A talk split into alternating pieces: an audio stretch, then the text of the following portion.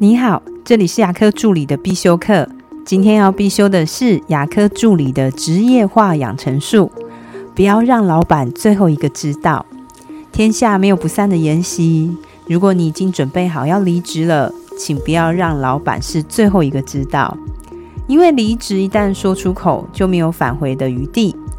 我知道，当你说出离职的时候，其实在几个月前，心里一定就有想离开的念头。这个很正常，我想每一个人都应该有经历过。但是你越是想离职的时候，一定要忍住，不要一直跟同事说：“哎呀，我不想做了啦，我打算做到什么时候就好了。”因为如果一直放离职的风声，但是最后又没有走，这样会让其他的同事看不起。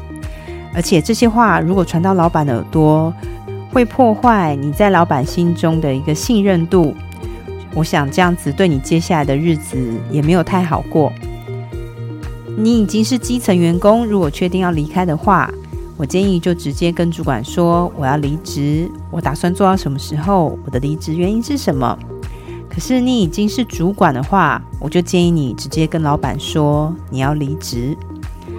我们通常只会学如何面试，但是很少人会教我们如何离职。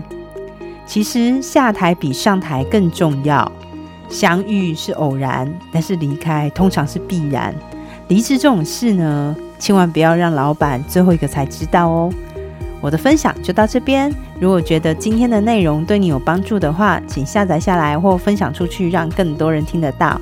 如果你对牙科管理、自费咨询或是助理培训有任何问题，欢迎留言给我，或者是在龙语牙体技术所的粉丝专业可以找到我。下次再见了，拜拜。